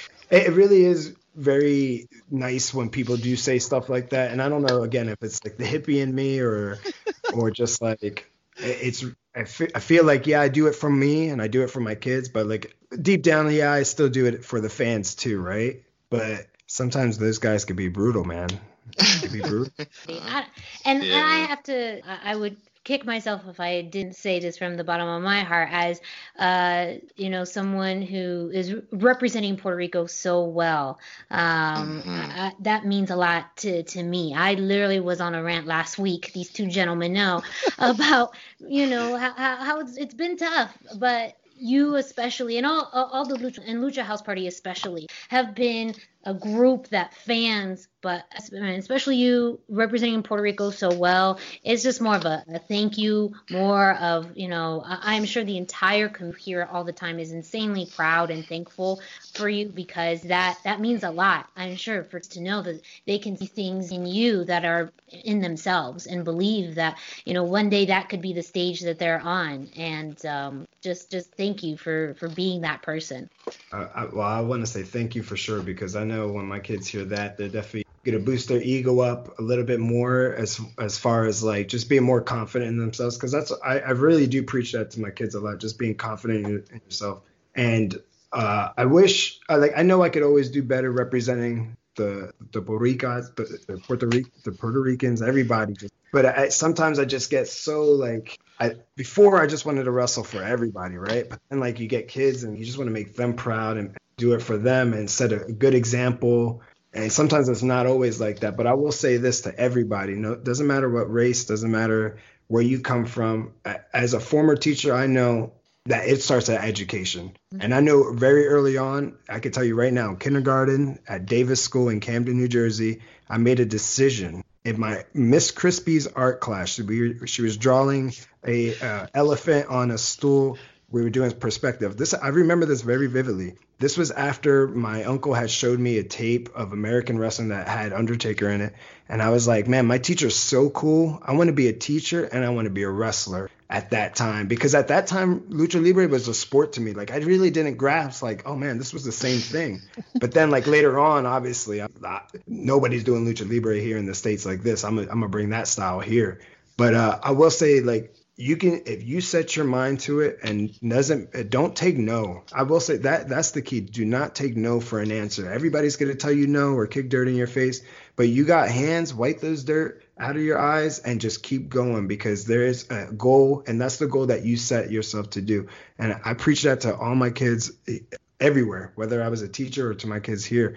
Whatever you want to do don't let nobody tell you you can't do it because you can. Look at me you can do it. Put the work in get up and do it every day until you get to your end goal. thank you It's amazing. Thank Yeah. you so much. Mhm. And I say you represent the community well by being you. That's exactly that's that's what's up. That's what you you are being you, and that's exactly what everyone needs. You know, uh, social that that kind of identity with being Latino. And I know there's you know always this thing of you know feeling like how you represent the community. Ultimately, at the end of the day, it's about being you, and you do that hundred percent through your wrestling, through Twitch, through your art, through um, the mask making. Todo, everything. So oh yeah, thank and you. my first Yep. my first tattoo is uh, man, I it's on my right arm. It's it was small when I first got it. I was 16. I kind of tricked my mom into getting it. She sent me to New York. She sent me to New York, and my cousin, she was probably just turning 20, uh, just took up uh, tattooing, and she was probably tattooing for six months.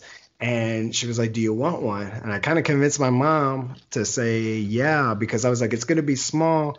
But at that time, I was small, so like she didn't really. I- I guess I tr- I don't know, but it's the Puerto Rican flag and the Grim Reaper because like you know to me the Puerto Rican culture that that's always going to be within me. I'm 100% Puerto Rican. My kids aren't, but I'm 100% Puerto Rican. I'm very proud of that. You know, I I ve- I, I wear that on, literally on my sleeve, and you know I I wanted that to be something first. Never changed that. I never got it touched up. I wanted to be as original as possible because it reminded me of a time that I was so proud of, and I am still of who I am and my people, my culture.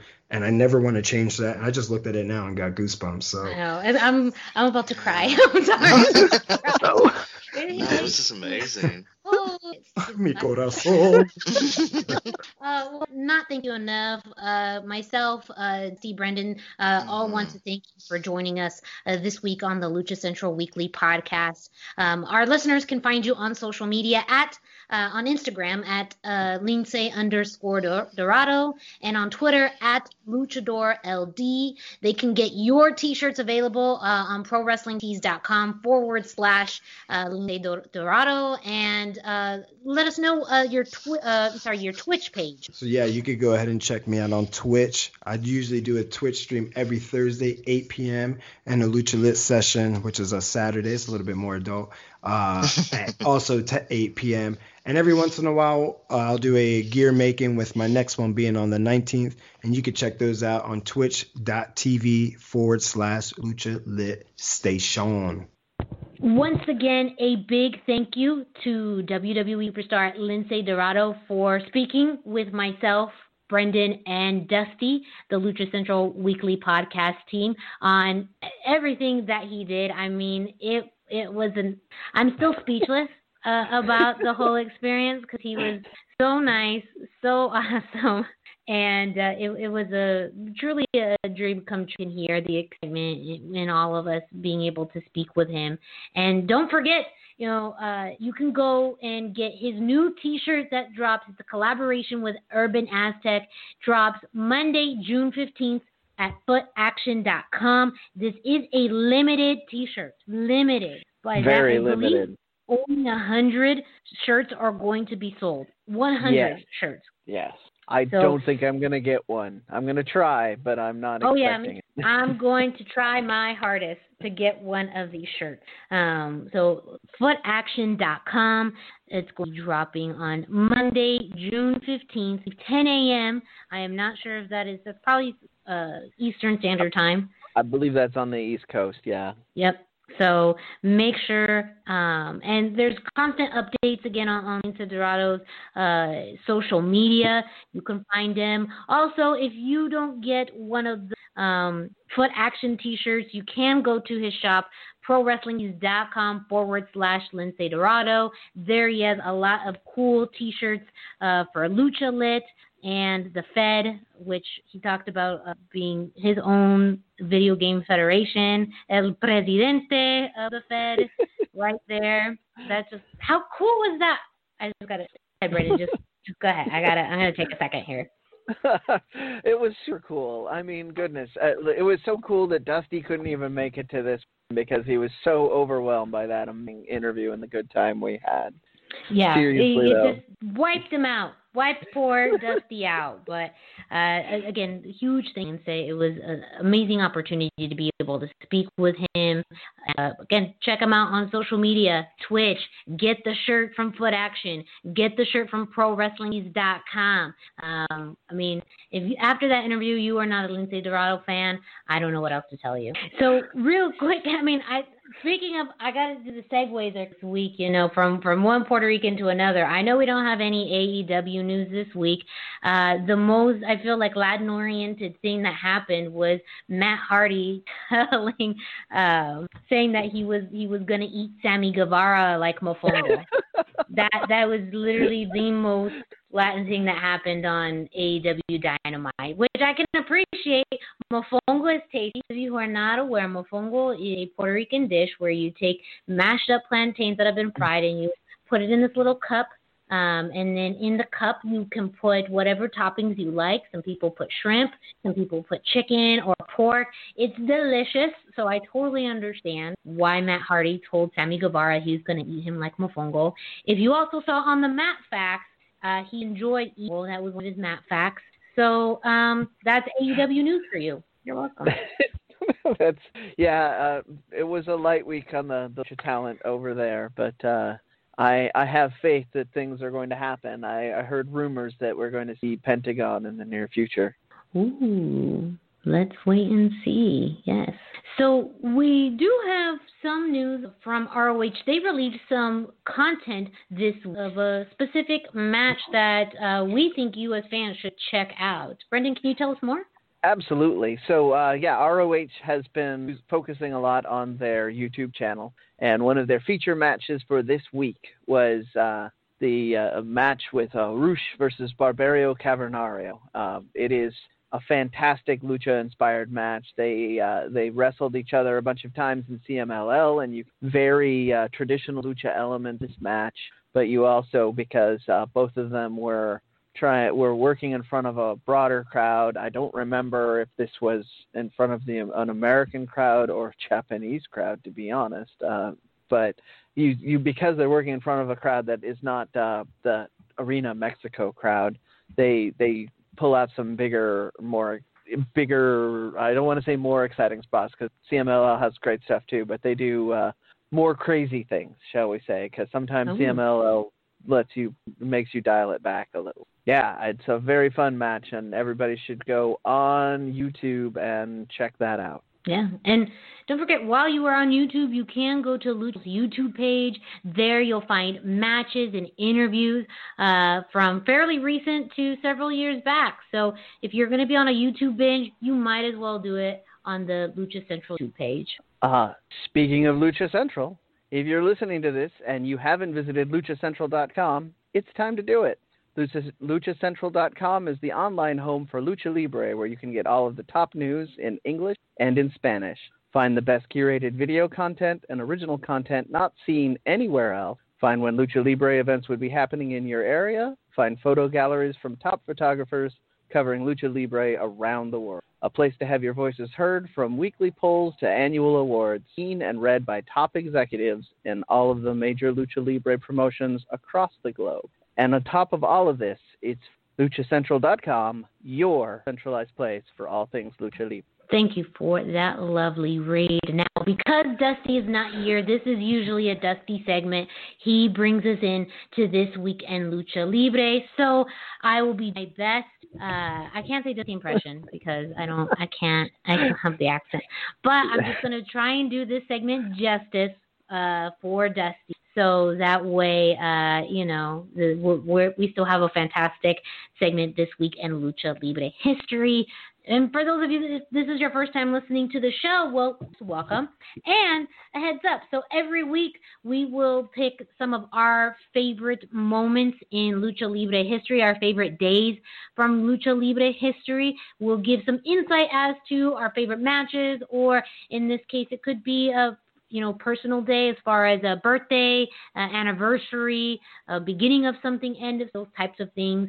And this is a whole category on luchacentral.com. So every day, luchacentral.com posts this day in the history. But because we only air once a week, well, we got to cram all of this in one segment this week in Lucha Libre history. So, Brendan, we'll start off with you. Let us know what day and event you picked. Well, first off, uh, uh, Dusty is the one of us that owns the calendar. Lucha Central has a calendar with a lot of these things. Or, sorry, Masked Republic has the calendar with a lot of these things on it. Um, and Dusty proudly looks at that and is always the first one to tell us which one he's got because he's got a little bit of a peek ahead of the rest of by owning that calendar. Um, but this week, I uh, I chose June twelfth, 1983, where El Canek won the UWA World Heavyweight Championship for the fourth time in. Uh, this time he beat Tatsumi Fujinami at the, and I'm going to murder this, I apologize, El Toreo de Cuatro Caminos and Naucalpan. Um, it was a fantastic match. Uh, well, I can't say that for sure. It was a fantastic match. I have not found footage. Everyone that have read this match said it was a fantastic match. Uh, I have chosen a Canek match in the past and alluded to this, but uh, El Canek was kind of uh, an icon for lucha libre in the 80s. It's one of the reasons that I keep wanting and trying to find, research these matches and find as many as I can. Uh, he was uh, very much in a in a vibe of Hulk Hogan, where he he Oh. was. Uh, yeah, uh, he's one of of uh, only uh, seven people, I believe, to slam Andre the Giant during the during the 80s. Whoa, that's a big feat. Yeah. pun intended. um, so uh, he's it was he had a legendary run where his his general angle was defeating uh, the foreigners and proving the superiority of lucha libre over other fighting styles in the world. So him winning this time against a Japanese legend is uh was quite the ac- accomplishment and that's uh in in a really big arena um so I it, it just seemed like it was the a no brainer that I needed to bring this up again because I am a little bit of uh, Canek Mark, and people out there on the internet have Canek matches that they want me to see. Please send them to me. We'll do my info later, but I will watch all of them. Uh, even if I've seen it before, I'll watch it again. it's like watching a favorite movie. It's sometimes you just gotta keep keep watching them. And that's what I, I respect about uh, Weekend Lucha Libre history. If you go and see specific days, uh, there's usually at least one match, if more, uh, linked to matches are available. So for those that they do can find, um, it's included in this day in Lucha Libre. So you can try and, and watch them, and I think it's a fantastic way of being able to relive or learn about Lucha Libre matches and history because that's really, in general, how wrestling is told and how uh, the tradition is passed on. But specifically with Lucha Libre, I mean, the, the, the history and the culture that's truly it's being passed and shared with new generations and new fan bases so i just highly recommend um, checking that out again through the youtube page but also through this day in lucha libre on luchacentral.com i picked out june 13th 2000 i ended up picking up fabi apache winning um, in a hair versus hair match, a, a puestas match, uh, against her sister, Mari Apache, at Triple Mania um, and this was in Mexico City. Trying to read the Roman numerals. XV one sixteen. I feel like that's X, uh, XV1, yeah, that would be. Yes, uh, nailed it. Um, so, but really, so I picked this match for several reasons. I, I've expressed before on this show that I, to me, I'm a wrestling fan more based off of storylines. I'm much more driven by storylines and personalities. That's what draws and encapsulates me. And this match, which there is a YouTube link on there, uh, which you can see it. Uh, the match itself was pretty gruesome, a lot of blood towards the end, but I a really got drawn to it because of the story between Fabi and Mari. And uh, a lot of this is a sister versus sister feud. Um, Fabi being the younger sister, Mari being the older. These are the two daughters uh, of Gran Apache, and he has four daughters, and two of them, from what I understand, were wrestlers, Fabi and Mari.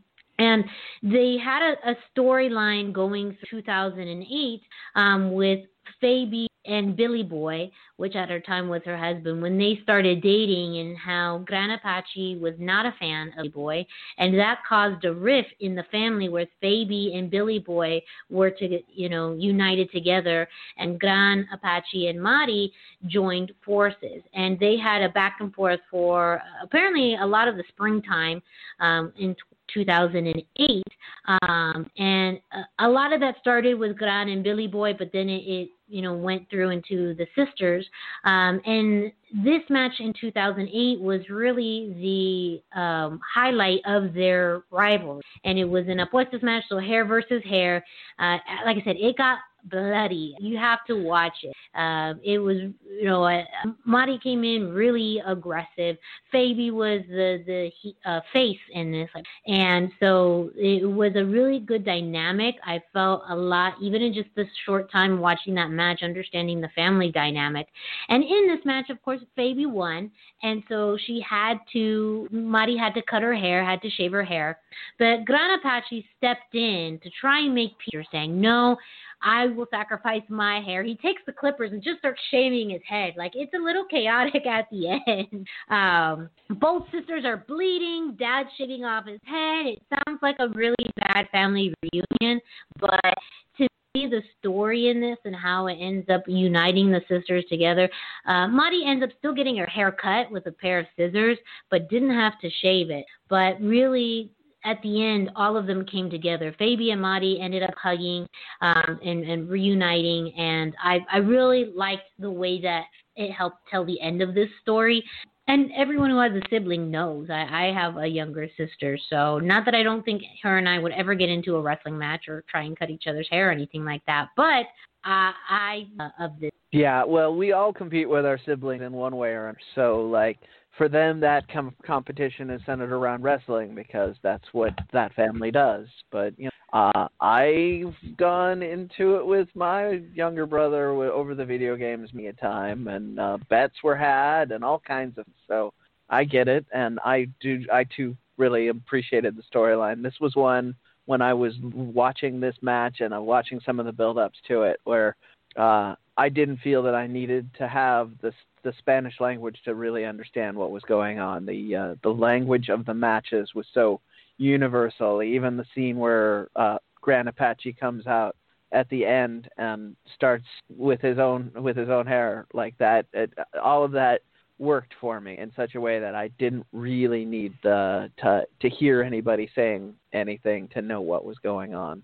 or feel that emotion. Yeah, and that's that's elements of good storytelling that it transcends language, and I've I've really felt that through this match, and even learning more. I kind of was reading the book backwards.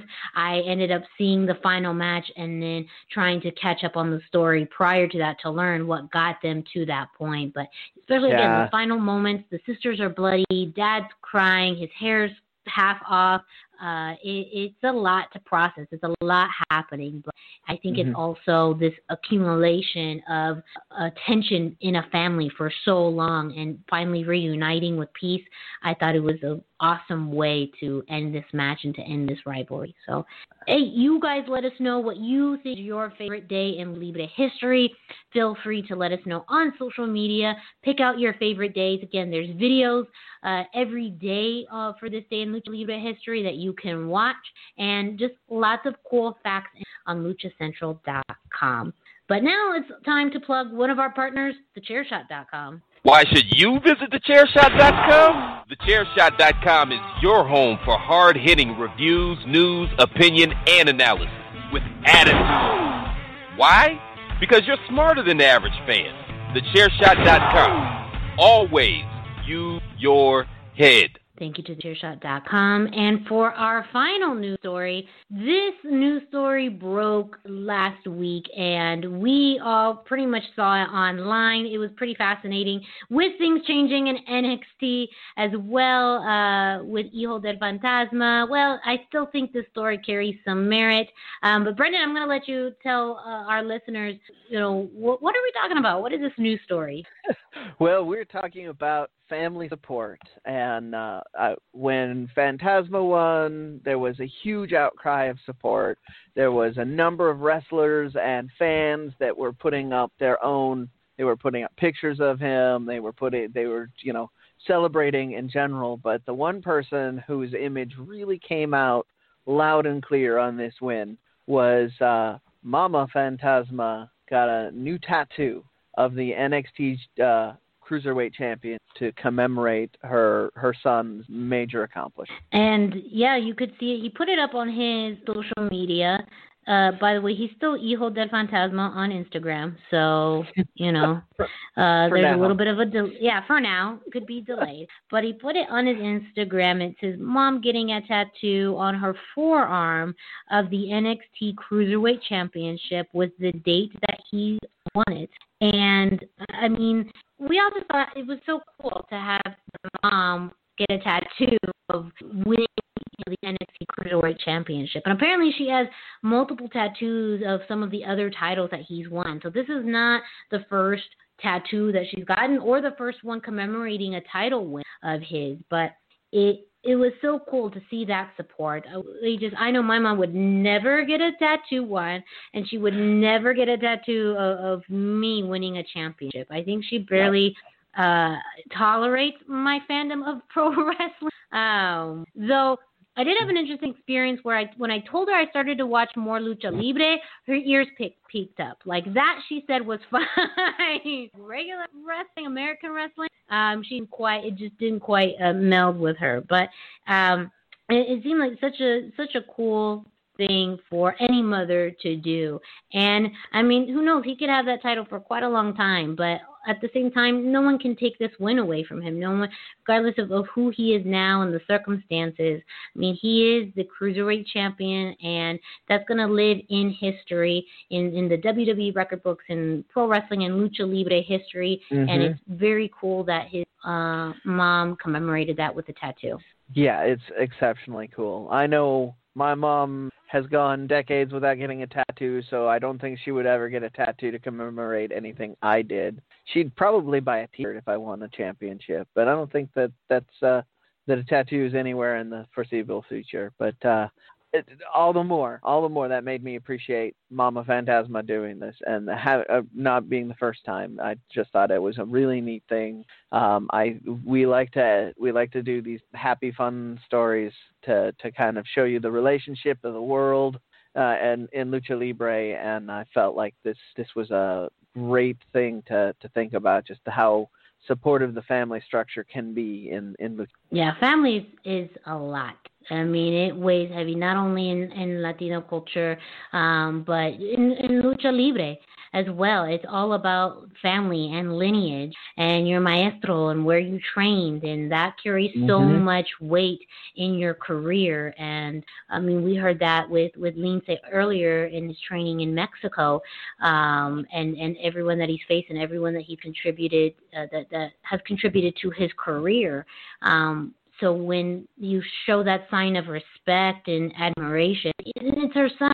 Either way, taking it to that level, um, that is just something truly beautiful about lucha libre because it goes and takes deeper roots in family. Yeah, um, it is one of the things that has always drawn me to it. Like my uh, very first lucha event that I went to live, I was sitting next to uh, grandmother with the two grandkids kids right there, um, and just immediately that drew me in because that's uh, that that's quality family time. Pro wrestling in general is a good family entertainment, but knowing that you've got multi generations experiencing this together, and that that will be memories that they take with those kids will take with them as they grow up, was very cool.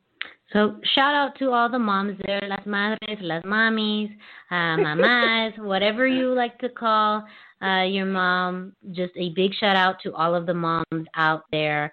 Uh, thank you for being, you know, awesome moms and you know twos when your kids win championships and taking us to wrestling shows and all all of these. So um, And thank you some of to them all of them. Some of them handle handle merch and business too, which is one of the Yep. neat things too. That just seeing mom so supportive that they will sit a, in a in front of a fold out table in the back of a, an arena with T-shirts on it just to support their their boy or girl. Uh, fantastic stuff. So next time you see your mom, a friend's mom, you know, stepmom, maybe mom not by birth but by relationship, all of that, just give them a hug and a big thank you. So there we have it. We are done with another edition of the Lucha podcast. Thank you so much for listening. And well, if you want to know more about Lucha Central, you can go to luchacentral.com to get all of your Lucha Libre news. You can also check out Lucha Central on Facebook and Twitter and Instagram. On Facebook and Instagram, you can find them at Lucha Central. That's Lucha Central. On Twitter, uh, we are at Lucha Central dot. I'm sorry, Lucha Central com. No dot. Lucha Central com on Twitter, and also again on YouTube. That you can check out all of the video content available there. Me, Miranda Morales. Well, you can find me on Instagram and Facebook at the hashtag Miranda. Uh, Brendan, where can listeners find you?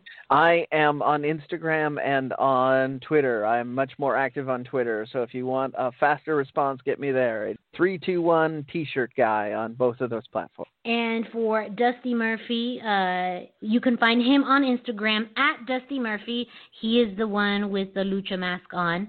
Um, so if you're wondering which Dusty it is, it's the one with the mask. Um, and as we mentioned earlier, uh, Lucha Central Weekly uh, is part of the Lucha Central Podcast Network. So make sure to rate and subscribe. Let us know what you think about the show. Feel free to give us comments and feedback. Speaking of, do we have any new additions to our trio's name uh, suggestions? No uh, new additions. Emmett Brown came back on YouTube and mentioned that he started a drinking game based on some of our behaviors, but uh, no new suggestions as a. Well, wait, hold on. So you can't just say he started a drinking game and, and not say what the drinking game is. Just lay it on us. What is this drinking right. game that he created? So he would say certain things. Uh, I myself rely on the word absolutely a lot, and uh, Miranda, you say that uh, take my money a lot, and Dusty does a very specific kind of mm, that only someone from his part of the country. So uh, those are those are the, uh, the the beginnings of the drinking. He's trying to. Uh, it sounds like he might be trying to decide what to do when we switch things up because we uh, confused him last week with other, Oh. each of us doing other people's catchphrases last week. Oh, interesting. Well, you know what? I'm gonna wait and see what some of these new rules are. I'll be in, in seeing. Hopefully, uh, you post on YouTube and let us know maybe some modifications uh, to the drinking game or new things. No, but uh, thank you all.